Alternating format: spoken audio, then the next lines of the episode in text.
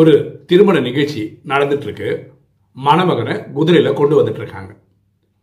அதை வேடிக்கை பார்க்குற ஒருத்தர் அவர் பக்கத்தில் இருக்கிறவர் கேட்குறாரு திருமணத்தில் மணமகனை குதிரையில் எதுக்கு கொண்டு வராங்க அப்படின்னு கேட்குறாரு இவர் பக்கத்தில் இருக்கிறவர் சொல்கிறாரு அது எதுக்குன்னா அந்த மாப்பிள்ளைக்கு ஒரு கடைசி சான்ஸு இந்த திருமணத்துலேருந்து எஸ்கேப் ஆகணும்னு அப்படியே குதிரையோட ஓடி போயிடலாம் அப்படின்னு அவர் சொல்கிறார் ஆக்சுவலாக இது எதுக்கு சடங்கில் வச்சுருக்காங்கன்னா இந்த மணமகன் ஒரு ராஜா மாதிரி ஒரு வாழ்க்கை அமையணும் அப்படின்றதுக்காக தான் வச்சுருக்காங்க. ஒவ்வொரு சடங்கையும் நம்ம எப்படி புரிஞ்சுருக்கிறோமோ அதுக்கேற்ற மாதிரி தான் நம்ம வாழ்க்கை அமையும். ஏன்னா எண்ணம் போல் வாழ்வு